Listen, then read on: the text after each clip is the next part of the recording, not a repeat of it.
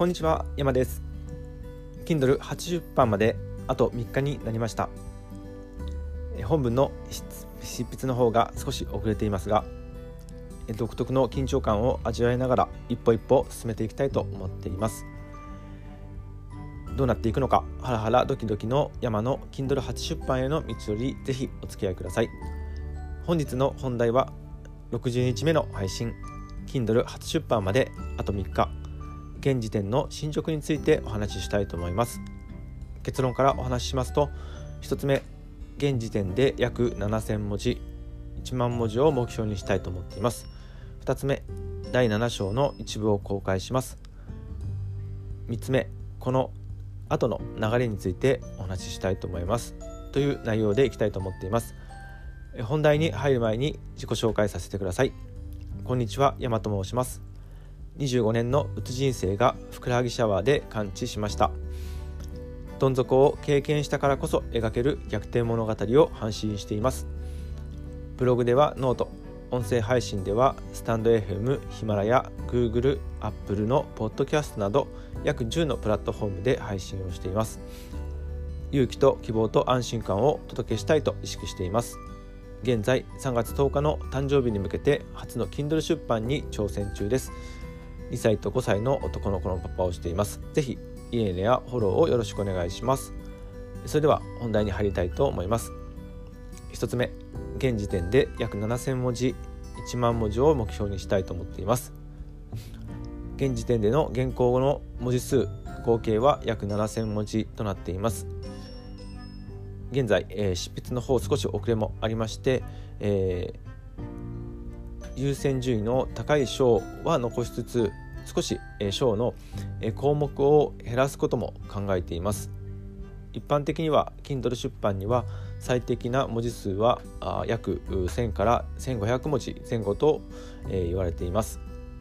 今回は目標は1万文字あたりでいけばいいかなと思っています。この後は残り Kindle 出版の KDP というところの登録だとか原稿をワードにデータ写しをして出版の入力また原稿のチェック見直しなどが残っているのもあるためです。1冊目を出すのが大変だと。Kindle 出版は7日間でやれの。野宮さんも本の中でおっしゃってましたのでまずは1冊目の初出版を目指してそこを達成したいと思っています。2つ目第7章の一部を公開します。それでは今日書きました第7章の一部を公開したいと思います。現在まで第7章まで全て書けているわけではないということもあります。執筆が少し遅れているため、えー、優先順位の高いもの以外は少しあの項目を減らそうと考えていることもあります。では第7章の方をお話ししたいと思います。第7章。今うつでどん底にいる人に伝えたいこと3つのこと。この章まで読んでいただいてありがとうございます。この章では今うつでどん底にいる人やに山が伝えたいことをお話ししたいと思います。22歳の頃自分の人生は終わったと絶望していた当時の山に伝えたいことを中心に話してみたいと思います。あくまでも山の個人的な見解になりますのでご了承ください。1つ目うつが治らない原因は血流障害だと山は思います。山がうつの原因はこういうことだったのかと気づかされた本があります。血流は全て解決するという堀江明義さんという方の本です。堀江明義さんの本の中ではうつ病などの自律神経系の病にかかっている人のえー、割合ちょっと後で調べますがあほとんどが、えー、虚血といって体に血液が不足している状態だと言っています。例えば、えー、寝不足が続いて夜勤明けの人は判断能力が著しく低下したり、えー、物忘れに近い症状が出てうつ症状に近い状態だが現れるとも言います。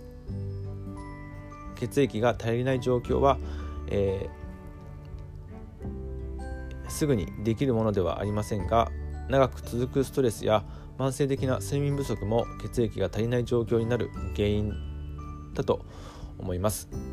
今もうつ症状がある時は大抵睡眠不足であることが多いです。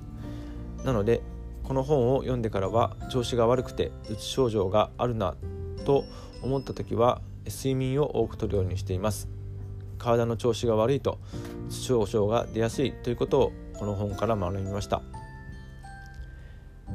はい、今日は、え、ここまでになります、え、まだ書き途中となっています、え、3番目、この後の流れについて。